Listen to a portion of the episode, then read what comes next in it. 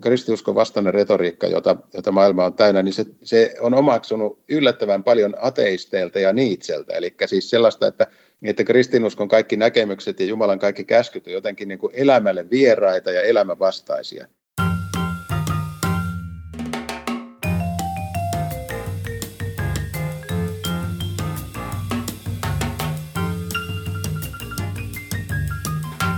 Hei vaan ja tervetuloa kuuntelemaan Kujalla podcastia. Minä olen Heidi Martikainen ja tämän ohjelman toimittaja. Keskustelemme täällä ajankohtaisista asioista teologian valossa elääksemme viisaasti ja rohkeasti tämän maailman kujilla. Tänään puhutaan Woukista ja kristikunnasta ja haastattelussa minulla on teologian tohtori ja Uuden testamentin dosentti Timo Eskola. Tervetuloa. Kiitos, kiitos.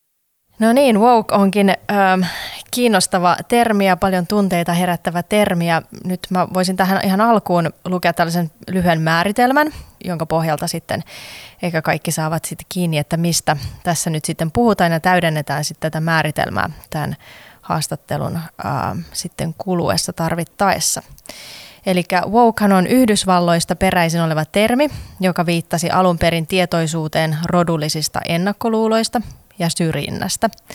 Ja myöhemmin se rupesi sisältämään myöskin tietoisuuden muista sosiaalisen eriarvoisuuden kysymyksistä, kuten sukupuolesta tai seksuaalisesta suuntautumisesta.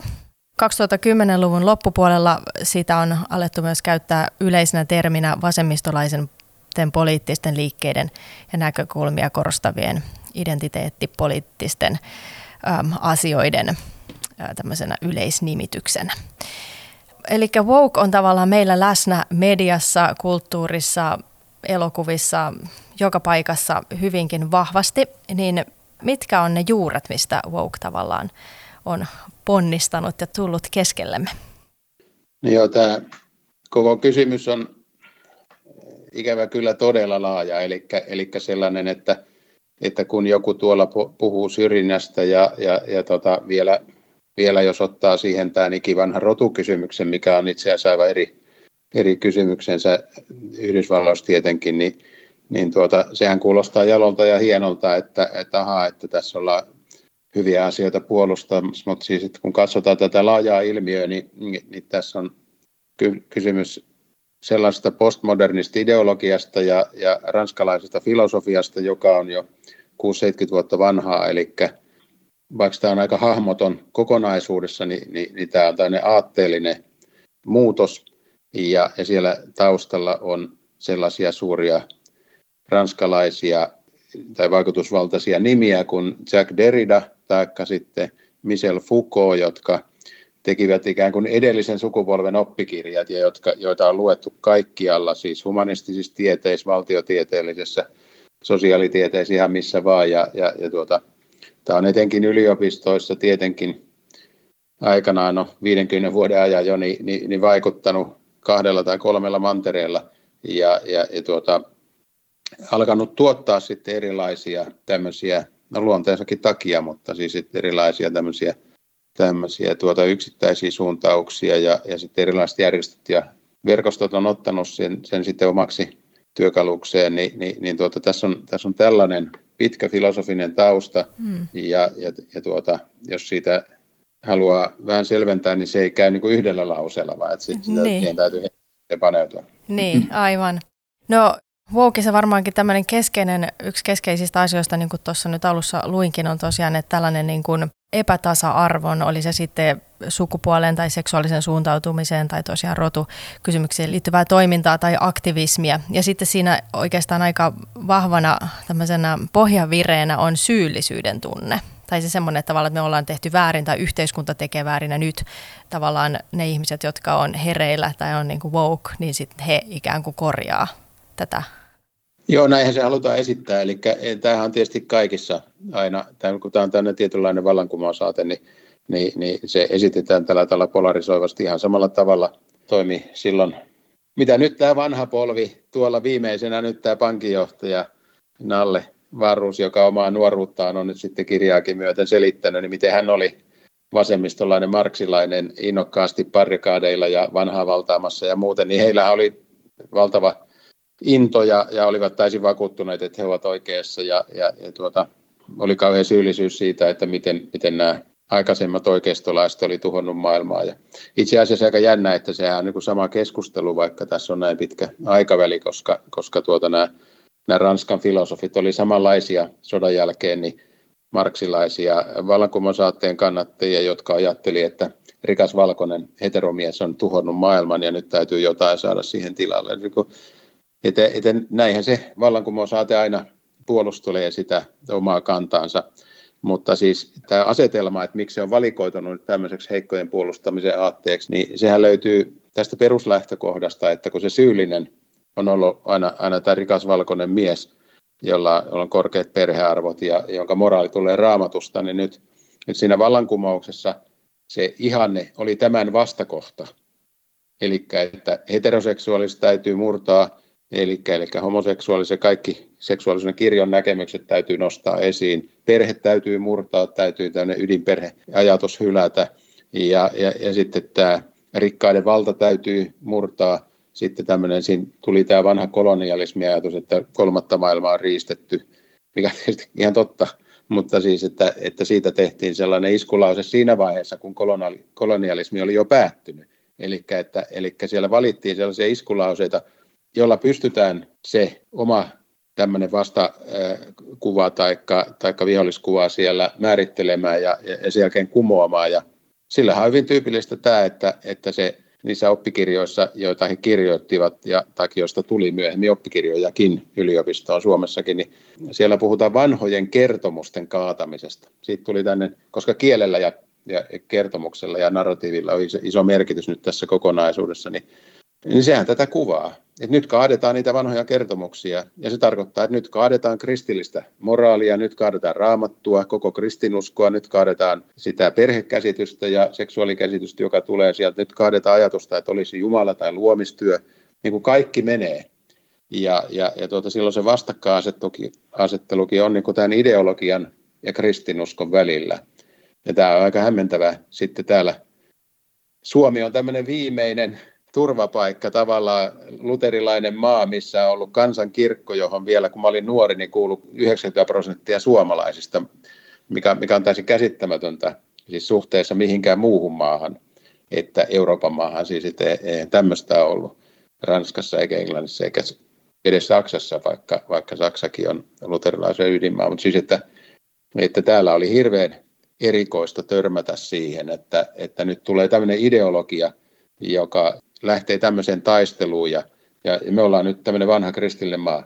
No, mm. ei olla enää. Sitten me ollaan kymmenen vuoden aikana nähty, että, että tämä kaikki on täälläkin murtunut ja nyt kaadetaan suuret päivälehdet melkein viikoittain kaataa kristinuskon perustutuksia ja hyvin hyökkäävällä tavalla, että, että tota, tämmöinen tämä vastakkainasettelu näyttäisi olevan. Mm. No minkä takia tässä on niin tärkeää tavallaan murtaa nämä niin kuin sanoit, kristilliset perhearvot tai tavallaan nämä suuret tarinat? Minkä takia se on niin oleellista?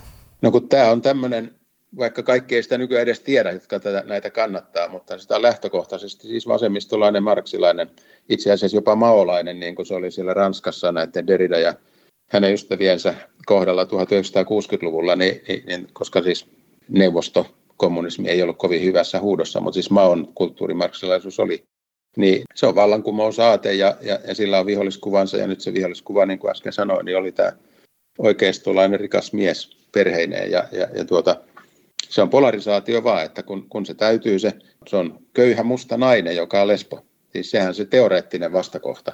Ja, ja sitten se on ihan häkellyttävää, että miten pikkutarkasti se näkyy näissä ohjelmissa, että se jäsentyy ikään kuin tällä tavalla se, mitä kannatetaan. Tämä on siitä mielenkiintoinen, mutta tämä on siis tänne arvokeskustelu, eli, eli se, on, se on myös samalla kilpailu arvoista ja uusista arvoista ja, ja, ja tota, samalla vähän niin kuin totuudesta myös. Mä oon usein siterannut semmoista Liotardia, joka kirjoitti Ranskassa näistä, niin se sanoi, että, että puhuminen on taistelua. Että ei tässä taistella enää jostain tuotantovälineistä ja tehtaista eikä SAK-hommista niin kuin silloin aikanaan, vaan siis, että, että tässä taistellaan tiedon määritelmistä. Ja se on mm. kyllä niin osuvasti sanottu, vaikka hän oli mukana siinä taistelussa toisella puolella. Tämä on kyllä osuvasti sanottu, että, että näinhän se on tänäkin päivänä. Mm. No tästä on puhuttu, tai varsinkin Yhdysvalloissa on puhuttu tosi paljon sit kristillisissä piireissä tavallaan siitä, että kuinka hankalaa tämä on kristityille ja seurakunnille, koska tavallaan kristityt ja seurakunnat haluaa olla sen sorretun ja sen syrjityn puolella ja auttaa sitä ja tukea sitä. Ja sitä on tavallaan aika houkutteleva ideologia sitten siinä mielessä niin kuin lähteä siihen mukaan, mutta sitten se on myös todella ristiriitainen, koska se on todellakin kriittinen kristinuskon näitä perusprinsiippejä vastaan. Joo, tämä on varmaan totta, että näin se, näin se sitten ruohonjuuritasolla koetaan. Sitten tietysti jos osaa tehdä sen filosofisen analyysin siinä, niin silloin ymmärtää, että eihän nämä ole samoja asioita, että, että, tuota, että tässä pyritään oikeuttamaan semmoisia moraalisia asioita, joita kristiusko ei pidä hyvänä.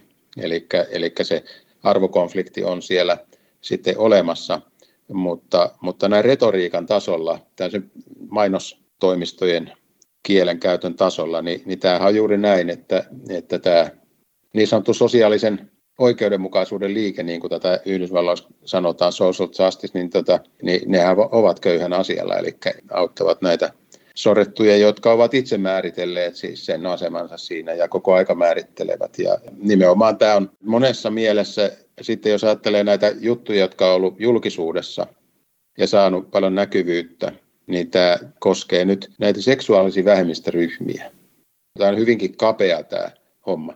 Että tota, Amerikassa sen tekee monimutkaiseksi sitten, että kun Amerikassa on sitten äärimmäisen vaikea ja ongelmallinen rotukysymys ja historia, ja, ja sehän on hirveä häpeäpilkku sille maalle, että, että se on siellä ollut. Ja se on eräässä mielessä oikeastikin niin kuin kolonialismin, vaikka kolonialismi ei silloin vielä ollutkaan, mutta sitä kolonialismin ongelma koska tuota, siellä on tämä orjakysymys taustalla ja kokonaisten ihmisryhmien riisto, niin, tuota, niin se, se saa tämmöistä moraalista painoarvoa sitten sieltä rotukysymyksestä, mutta kaikki muut kysymykset tahtoo mennä sitten, sitten tämän seksuaalisten vähemmistöjen agendan mukaan.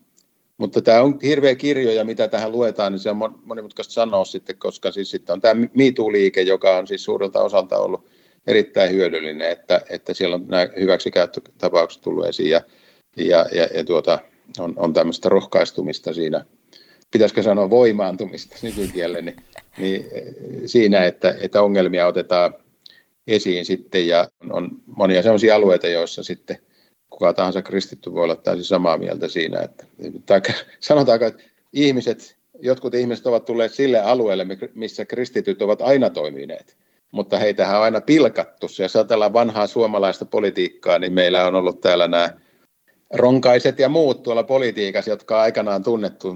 Nuori polvi ei tiedä, kenestä on kysymys, mutta, mutta ehkä Päivi Räsänen on ollut sitten tämän sukupolven sellainen ääni, josta kaikki tietävät, että se nousee tämä keskustelu sitten ja arvomaailma kristillisestä taustasta. Ja he ovat olleet tietysti näissä seksuaalikysymyksissäkin ja, ja naisten oikeuksien kysymyksissä niin hyvin halveksittuja kunnes tuli tämä miituu. Ja nyt nämä ovat täysin samaa mieltä kuin sitten nämä näkyvät kristityt poliitikot, mutta siis että, tai yhteiskunnalliset keskustelijat, mutta siis että tämä on tietysti kirjava tämä, tämä kenttä, eikä siinä mm. Mitään niin selkeitä yhtenäisyyttä saakkaan, mutta siis mm. siis että kyllä tämä vastakkainasettelu on niin kuin sanoit, niin olemassa. Mm. No miten sä näkisit, että miten sitten tavallaan kristittyjen tai seurakuntien tulisi tässä toimia tällaisessa ristiriidassa, että okei, tulee toimia oikeuden ja totuuden puolesta, mutta sitten samalla tulee pitää kiinni siitä totuudesta, joka on myös raamatun totuus. Ja tämä, kun tässä on tämä konflikti, niin mitenkä jotenkin, nyt jos ajattelee, kuka tätä kuuntelee, kristityt kuuntelee tätä podcastia, niin minkälaisia mm. Ajatuksia sulla olisi sitten siihen? Joo, tämä on siis arvokonflikti, että, että tota, että sitä ei mikään heikennä. Eli yksi semmoinen hankalan tuntunen asia, joka on hyvin todellinen tässä, että, että monet kristityt joutuu tässä ahtaalle koulussa tai työpaikalla tai julkisessa keskustelussa tai kuka missäkin on sitten, mutta siis että sillä tavalla tämä liittyy tähän jälkikristillisyyteen, että, että yhteiskunta irtautuu nyt aktiivisesti ja, ja määrätietoisesti kristillistä perinteestä ja Suomessa odotetaan sitä, mikä muissa maissa on jo todellisuutta, että tämä kirkon jäsenyys menee alle 50 prosentin, eli sitten tulee vähemmistö, luterilaisuudesta tulee vähemmistökirkko täällä ja muut kristityt sitten mukaan luettuna siihen vielä ja kirkot, niin kun ne on jäsenmääriltään niin paljon pienempiä, niin eivät sitä kokonaisuutta sitten juurikaan sitten pysty parantamaan siinä, että, että tota, ja julkinen keskustelu jostain kumman syystä Suomessa käydään aina vain luterilaisuuden suhteen, koska täällä on tämä kansankirkkoperinne että ei, ei edes ortodoksikirkosta sitä vastaan en ole nähty oikeastaan yhtään juttua tuolla julkisuudessa. Aina, aina ne julkisuuden jutut ovat vain sitten luterilaisia. Ja, ja sitten vapaa-kirkko nämä, nämä saavat olla ihan, ihan rauhassa, koska, koska tuota se ei, ei, ei sitten toimittajia ja, ja poliitikkoja ja näitä äänekkäitä vastustajia ja sitten kiinnosta. Että, että tota, ensimmäinen asia varmaan, että täytyy varautua siihen, että, että tämä on se todellisuus. Ja sitten on vähän tämmöinen, kun vanhat saarnamiehet sanoo, että, että vahvistakaa jäljelle jääneitä, että, että, että niin kuin, tukekaa toisianne. Sehän on niin kuin se, että, että tarvitaan sitä keskusteluja, puheenvuoroja ja artikkeleita ja kirjoja, joissa, joissa sitten selitetään tämä kristillisen, kristillinen kanta sillä tavalla, että, että ihmisten ei tarvitse hävetä sitä, että ovat raamatun näkemyksen puolella tämmöisessä ajassa, niin kuin eivät ole aikaisempina vuosisatoinakaan tietenkään, eikä alkukirkon aikana hävenneet, koska, koska tuota, olivat siinä vähemmistötilanteessa siinä vaiheessa, että, että tuota, muu yhteiskunta pyrki nimenomaan sitten mollaamaan sitä kristillistä näkemistä, että, että tässä mielessä tämmöinen kristinuskon valtakausi tässä vanhassa kristikunnassa lännessä alkaa kyllä tämän myötä olla ohi, että onhan tässä hurjatkin näkökulmat. Afrikka on tällä hetkellä jo kristillisin maanosa ja, ja nyt se painopiste noin miljoonia laskien, niin, niin on, on siirtymässä Aasiaan, että, että tota, siinä mielessä aika hurjaa elää täällä kristittynä lännessä ja, ja, ja, ja Pohjolassa, vaikka on niin, että Pohjoismaat ja Yhdysvallat on vielä paljon paljon kristillisempi kuin mitä nämä päälehdet antaa ymmärtää, tai ketkä siellä nyt milloinkin kirjoittaa.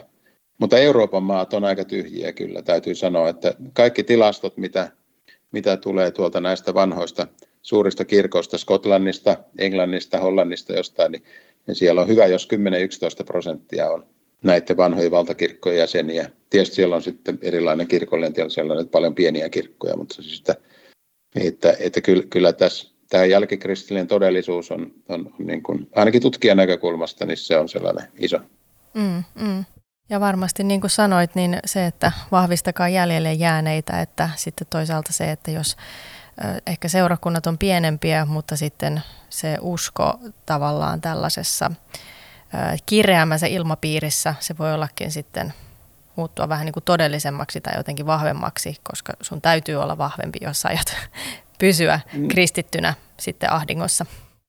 Joo, se identiteetti siinä, että, että siinä mielessä voidaan käyttää samaa sanaa kuin monet muut nyt käyttää, että, että, että kristillinen identiteetti on sellainen, joka kuitenkin on, on se, joka kantaa ja, ja, ja sitä, sitä voi vahvistaa ja tulee vahvistaa, koska tuota, tässähän on se hyvä puoli, että, että kun kristityt puhuu keskenään, niin me ollaan aina niin kuin siellä paremmalla puolella. Mä olen nimittäin parissa tutkimuksessa kiinnittänyt huomioon siihen, että, että nyt tämä retoriikka, kristiuskon vastainen retoriikka, jota, jota maailma on täynnä, niin se, se on omaksunut yllättävän paljon ateisteilta ja niitseltä. Eli siis sellaista, että, että kristinuskon kaikki näkemykset ja Jumalan kaikki käskyt on jotenkin niin kuin elämälle vieraita ja elämänvastaisia. Et e, todellisuus aivan päinvastoin. Että uskollisuus ja rakkaus ja totuus, ne ovat aina hyviä asioita. Perhearvot ovat aina parhaita juttuja puolisoille, ne ovat parhaita juttuja lapsille, lapsen kasvamiselle. Ja, ja, ja niin tässä on jokaisessa kohdassa, mistä tässä kiistetään, niin se kristillinen näkemys on aina elämää tukeva ja, ja, ja sille, sille tuota, turvaa antava. Että tässä ei ole siinä mielessä niin mitään häpeämistä missään näistä kysymyksistä.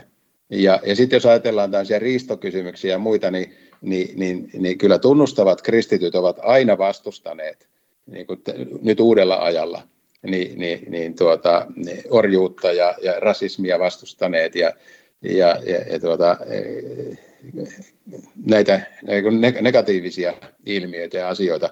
Ja niin kuin tämä kannattaa kyllä muistaa siis siinä, että ei lähde siihen tavallaan peliin, ettei, ettei kuvittele, että tässä ruvetaan muuttumaan – sellaiseksi hirviöksi, mitä nämä muut kuvailee, vaan siis, että, että nyt seurakunnissa tarvitaan siis paljon sitä opetusta, että mistä tässä oikeasti on kysymys kristinuskon kohdalla.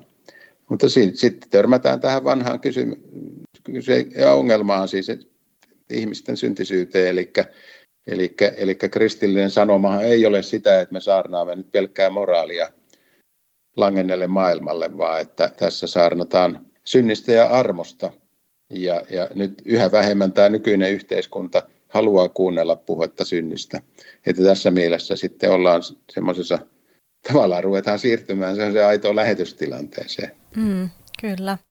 No nyt kun nettiaikana osallisuus tai mahdollisuus osallistua julkiseen keskusteluun ja vaikuttamisen somen, somen kautta on tietenkin hyvin laajaa ja hyvin matala kynnys siihen, niin tota, sä oot puhunut myös siitä, että miten propagandan näy, käyttö tavallaan näkyy tässä nettikeskusteluissa ja tässä ää, taistelussa näistä arvoista – ja siinä sitten, kun olet puhunut propagandasta, niin olet puhunut siitä vihollisen epäinhimillistämisestä, niin minkä takia se on tärkeää ja miten sitä sitten tehdään tässä keskustelussa?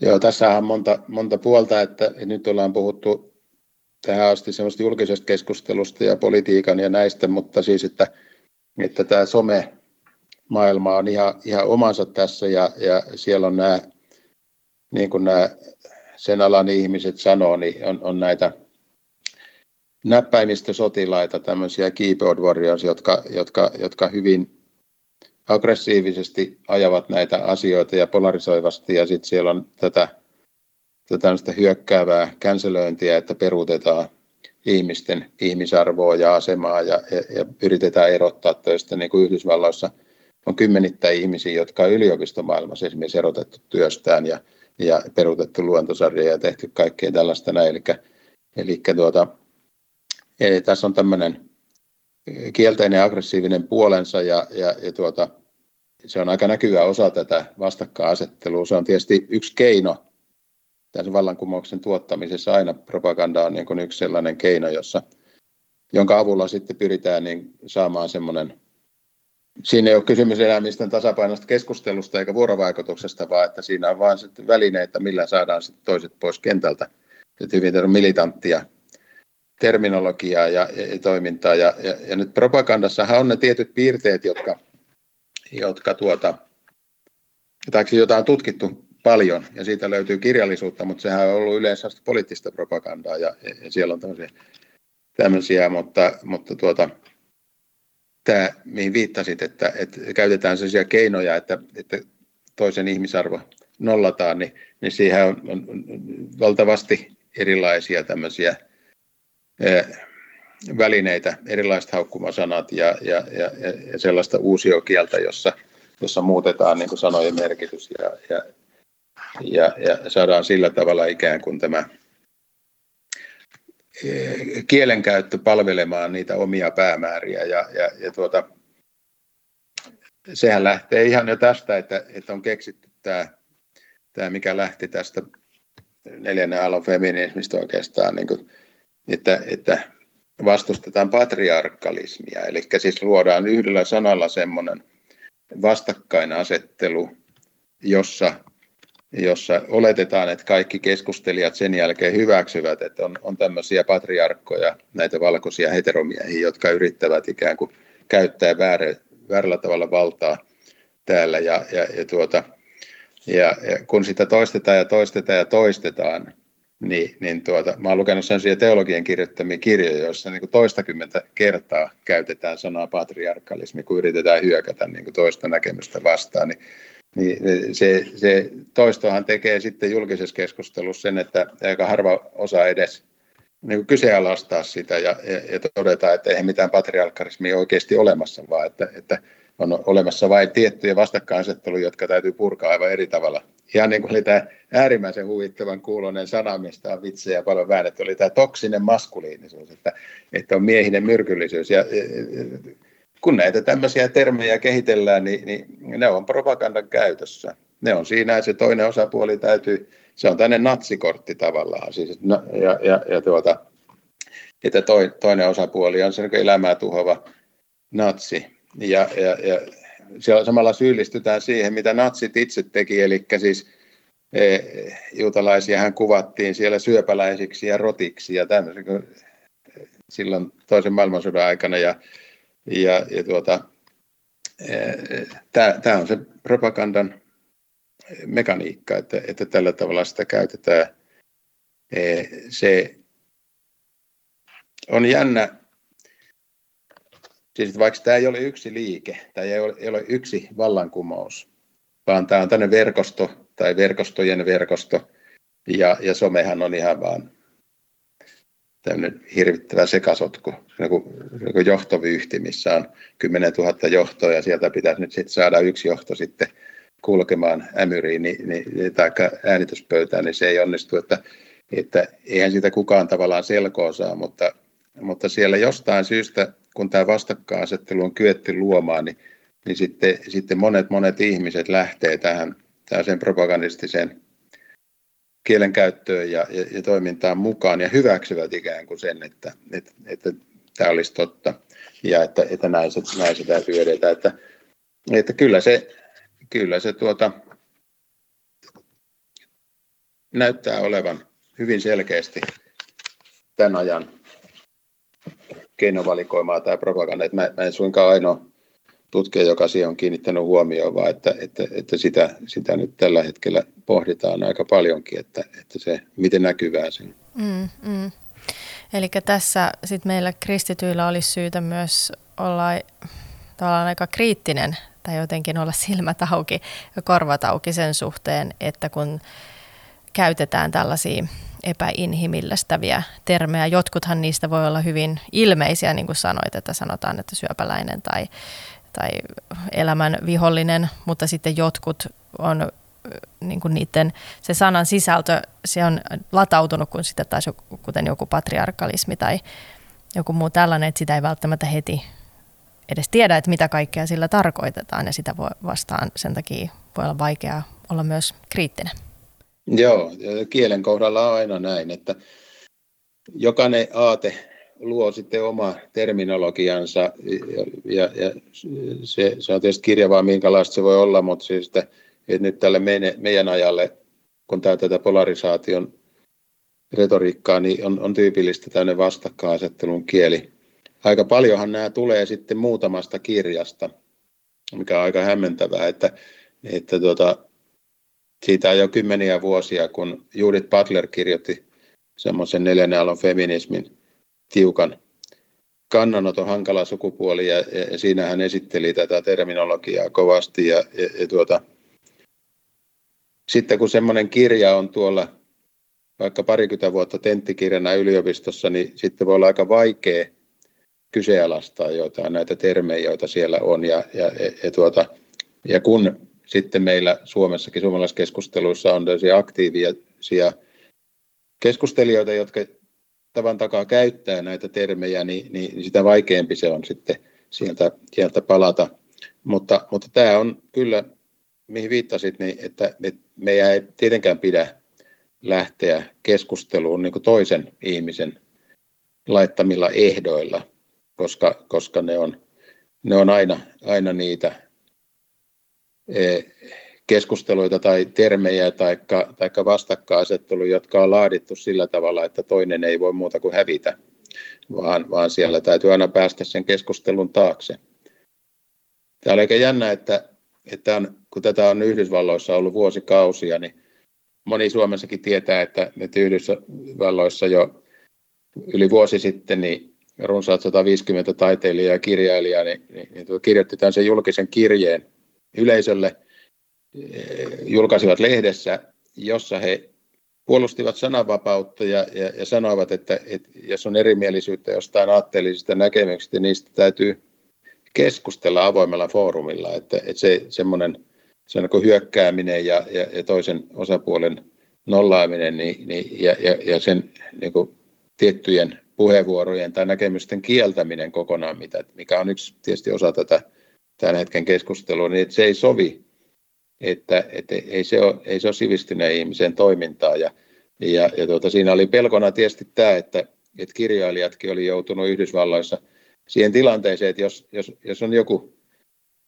siellähän on nyt kirjailijoita syytetty jonkun ihan naurettavan seikan perusteella vaikka transfoobiseksi. Aina kun saadaan joku foobikko tähän, että joku, ahaa, sä pelkäät jotain noin, niin silloin se täytyy poistaa kentältä. Taikka näitä lukematon määrä näitä tämmöisiä avainsanoja, että mitä voidaan käyttää sitten, niin, niin, niin, niin, tuota, niin siellä oli peruutettu kirjailijoilta se, niin kuin julkaisulupia ja, ja, ja tuota, vedetty kirjoja ja markkinoinnista pois, ja Suomessakin oli tämä ihan älytön tilanne viime kesänä, kun, kun tuota, se oli just tämä transfobikko-termi, kun oli, oli Pride-viikolla, niin, niin tuota, Tammella J.K. Rowlingin Potter-kirjailijan jostain uudesta kirjasta, niin tuli mainos samalla viikolla. Ja nyt kun tämä verkosto on saanut luotua se mielikuva, että tämä Rowling on, on, on transfoobikko, niin nyt se koettiin kauhean loukkaavaksi. Ja nyt kun tämän loukkaamisen tunne saatiin siihen mukaan kuvaan, niin, niin Tammi Parka meni pyytämään anteeksi sitä, että heillä on mainos jostain kirjasta siellä. Eikä ole, ei missään sanottu, että Rowling on transfoobikko tai joku ongelmallinen henkilö, muuta kuin tässä nettikeskustelussa. Ja hän itse sanoi, että ei hän ole mikään, Rowling on, ei se mikään perinteinen kristitty, vaan hän on ihan siis niin kuin melko liberaali ihminen Englannissa. Mutta kun hän on niin näkyvä ja hieno saalis, niin, niin hänen vedoten pystytään aina saamaan lisää markkinointitilaa, kun, kun, kun saadaan Pride-viikolla tämmöinen kohu aikaan. Niin, niin tota, tämä on ihan loppumatonta tämmöinen näin. Niin mä en yhtään ihmettele, että nämä tämmöiset ei-kristityt kirjailijat ja taiteilijat, jotka ovat huolissaan sananvapaudesta, niin ovat käyneet nyt vastaiskuun siihen, että ei tämä tämmöinen julkinen keskustelu käy. Mutta se on sitten kurjaa, että, että meillä on niin tämmöinen huomiotalous ja markkinointikeskeinen tämmöinen mainehaitta yhteiskunta, että, että on kauhea pelko siitä, että jos tämä meidän tuote ei myy, niin, niin, niin tässä on semmoinen vääntö, vääntöpiste saatu, että, että, että siitä on hyvä, hyvä sitten kepillä vääntää melkein aiheesta kuin aiheesta. Mm. No tästä onkin hyvä sitten jatkaa tuohon logiikkaan, eli sä puhuit myöskin propagandan kielestä tärveltynä logiikkana, niin mitä se tarkoittaa? Se on, se on siinä niin kuin tota, semmoinen jännä kysymys, että, että siinä on kysymys tästä niin kuin puhetaidon johdonmukaisuudesta, että että että, että minkälaista retoriikkaa nyt sitten esitetään. Eli, eli tuota, retoriikkahan on siis puhetaito, se, että ihmiset julkisesti puhuvat asioita, niin, niin se on pyrkimys vaikuttaa toiseen ihmiseen. Totta kai, sitähän on kaikki. Ja kun toimittaja tekee jonkun jutun tai podcastin, niin hän pyrkii vaikuttamaan ihmisiin tietyllä tavalla. Ja, ja, ja, ja, ja tuota, puhe on sitä. Ja, ja sen täytyy olla vakuuttavaa, eli siinä täytyy näiden, näiden tota, käytettyjen välineiden olla sellaisia, että, että, että, tota, että toinen voi hyväksyä ne. Ja, ja täytyy suostutella se toinen niin kuin omalle puolelle. Ja, ja se on semmoista, semmoista hyvää e, retoriikkaa. Mutta nyt tälle meidän ajalle on tyypillistä se, että, että, tota, että ei perustella asioita, vaan niin käytetään tunneargumentteja ja vedotaan auktoriteettiin ja, ja, ja, ja tuota, valikoidaan sitten sellaisia asioita pelkästään, jotka on sille omalle kannalle myönteisiä ja, ja esitetään vain osatotuuksia.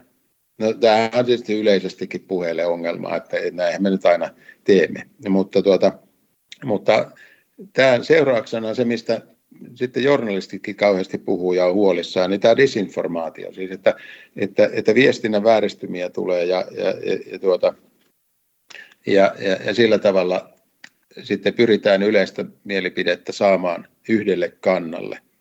Ja, ja sitten on sitten olemassa se, että siellä joukossa on sitten ihan suoranaista valhetietoa ja valeuutisia, misinformaatio. Eli, eli tuota, syötetään, jotkut syöttävät niin tahallisesti sitä. Ja sitä tapahtuu tämän Voken piirissä ihan samalla tavalla kuin sitten politiikassa. Et meillä, mehän tiedetään se nyt tästä, että Venäjällä toimii sellaisia ryhmiä, jotka suomalaiseen politiikkaan ja, ja Facebookiin ja joka puolelle syöttää niin suoranaista valhetietoa. Ja, ja täällä kun on Venäjä peikko ollut kauheasti, niin sitten ei ole aikaisemmin uskallettu puhua, mutta nykyään uskalletaan. Ja, ja nyt pitäisi uskaltaa myös länteenpäin niin kuin olla kriittinen siinä, että, että, että siellä tulee tätä tämmöistä valikoivaa tietoa, disinformaatio ja misinformaatio. Ja, ja, ja sitten on se, että keskustelu käydään vain iskulauseilla. On siellä lyhyitä, tehokkaita lauseita, jotka, jotka voi kohdistua melkein mihin, mihin tahansa hurjin, minkä mä löysin netistä sitten, sitten aikanaan, jota, joka kiersi tämmöisen hashtagginä, oli, oli se äärifeministinen tota, lause, että kill all men. Nyt tappakaa kaikki miehet, koska siis äärifeminismi on niin sitä mieltä, että mieheys on niin ongelma, tämä, tämä patriarkalismi. Ja se, että, että, että se miehenä oleminen on niin varsinainen tämä toksisuus, joka, myrkky, joka täytyy saada maailmasta pois. Ja jos tämän kaltaisilla iskulauseilla siellä innostetaan nuoria vihaisia ihmisiä, niin, niin ei siinä keskustelussa tietenkään sen jälkeen ole mitään mahdollisuuksia. Ja sitten lisäksi vielä tämä, tämä tota, karikatyyrien rakentaminen, tämmöinen, tämmöinen tota, olkiukkojen rakentaminen, että, että, tota, että ne, ne, toisen osapuolen, nyt kaikkein selvimmin varmaan nyt sitten Päivi Räsäsen tapaus täällä Suomessa, että, että hänestä on rakennut ihan hirveitä karikatyyrejä sellaisia, että jos ne olisi tehty jostain muusta poliitikosta, ja mä olen usein sanonut julkisuudessa siis sen, että, että ajatelkaa Ben Syskovitsia, joka on juutalainen, joka, joka niin kuin ymmärtääkseni pitää vanhaa testamenttia arvossa. Ja siellä on taatusti hänen pyhässä kirjassaan niin kuin vielä, vielä kovemmat käsitykset homoseksuaalisuudesta kuin mitä Uudessa testamentissa. Jos hänestä olisi tehty samanlaisia karikatyyrejä kuin Päivi Räsäsestä, niin, niin kyllä, kyllä joku olisi tällä hetkellä oikeudessa tai vankilassa. Mutta siis, että, että tämä tämmöinen, tämmöinen hyvin niin kuin häkäilemätön puhetaidon vääristely tai retoriikan vääristely, niin tämä on kyllä aika, aika näkyvää tässä siis, että, että semmoisenkin keskellä tässä näköjään eletään, eri, erikoisia aikoja. Niin, kyllä. No, tämä Woken on vähän tällainen uskonnollinen liike tietyllä tavalla, vai mitä? No tätä, joo, kyllä.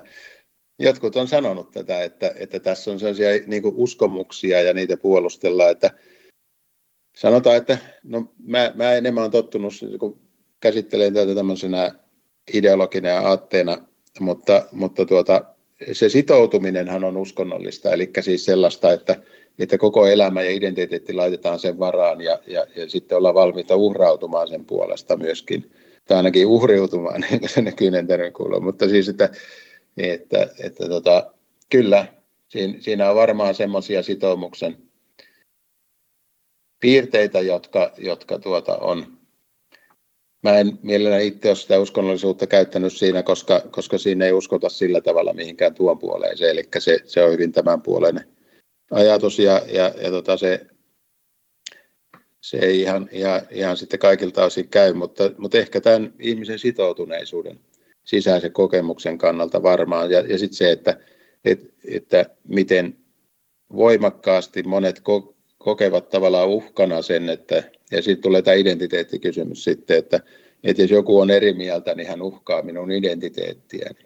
Ja tämähän on se huolestuttavimpia piirteitä tässä nyt, että, että, että tota, tästä tulee tänne ajatuspoliisiyhteiskunta siis, että ei saa enää ajatella toisella tavalla kuin mitä tämä Voken edustajat nyt sitten vaatii. Ja, ja mun tulkinta tästä on ollut siinä, että kun, kun tämä kristillinen yhtenäiskulttuuri katoaa lännestä, niin sitten tulee epäyhtenäinen kulttuuri. Siellä ei ole, siellä on mutta arvojen basaari, semmoinen kauhea kilpa menossa ja, ja, ja, ja huutoäänestys siitä, että, että kenen arvot. Todella, että tämä on taistelua, tämä puhuminen ja, ja, ja siellä taistellaan tiedon määritelmistä. Siis, että, että, että se, se arvotyhjiöhän siellä on, vaikka tätä voi kuvata arvokonfliktiksi, niin, niin kyllä se isompi ongelma on siinä, että kun kristiusko lähtee, niin mitään ei ole tilalla.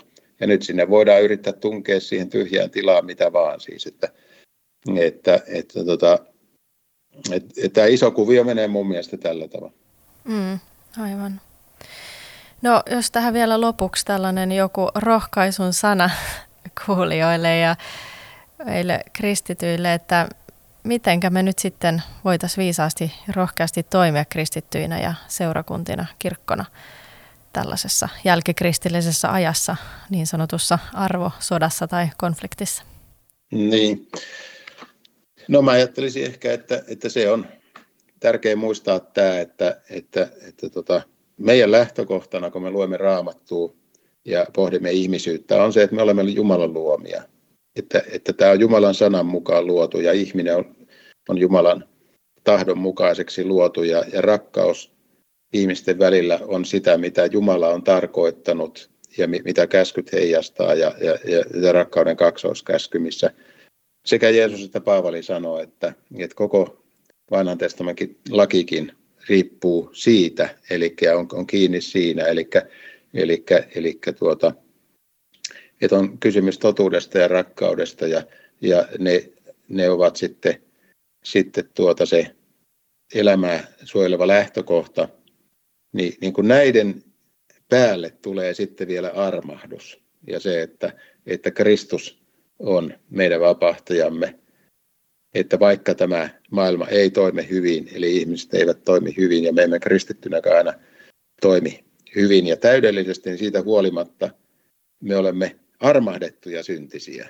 Ja silloin meillä on niin kaksi nolla tämä peli, että meillä on sekä tämä Jumalan ilmaisema rakkaus, että sitten tämä täydellinen armahdus. Niin tuota, tämä on se, mitä me tarjotaan kaikille muille. Se on ihan sama, minkä aatteen tai ideologian kannattaja ihminen on ollut. Että jos hän tulee herätykseen Jumalan puhuteltavaksi, niin kyllä ne muut arvot ja, ideologiat menevät romukoppaan sen jälkeen. Sitä ei tarvitse niin pelätä lainkaan, että, että, että kyllä, kyllä tuota, Kristuksen evankeliumi on kuitenkin se, joka tämän maailman viime kädessä pelastaa siinä määrin, kun se on mahdollista ennen sitten sitä viimeistä päivää. Mm, kyllä. Joo, no kiitoksia Timo Eskola näistä ajatuksista. Kiitos, kiitos. Ja palautetta tästä podcastista voi lähettää osoitteeseen kujalla.podcast.gmail.com tai tosiaan Facebookin tai Instagramin kautta. Meidät löytää sieltä Kujalla podcast nimellä. Ja Kujalla löytyy nyt myöskin YouTubesta ja sieltä voit käydä etsimässä ja seuraamassa meitä. Ja jos pidät tästä podcastista, niin jaa sitä toki eteenpäin ja käy laittamassa meille tähtiä ja tykkäyksiä, niin se auttaa podcastin näkyvyyttä. Kiitos kaikille kuulijoille ja oikein hyvää päivänjatkoa ja moi moi!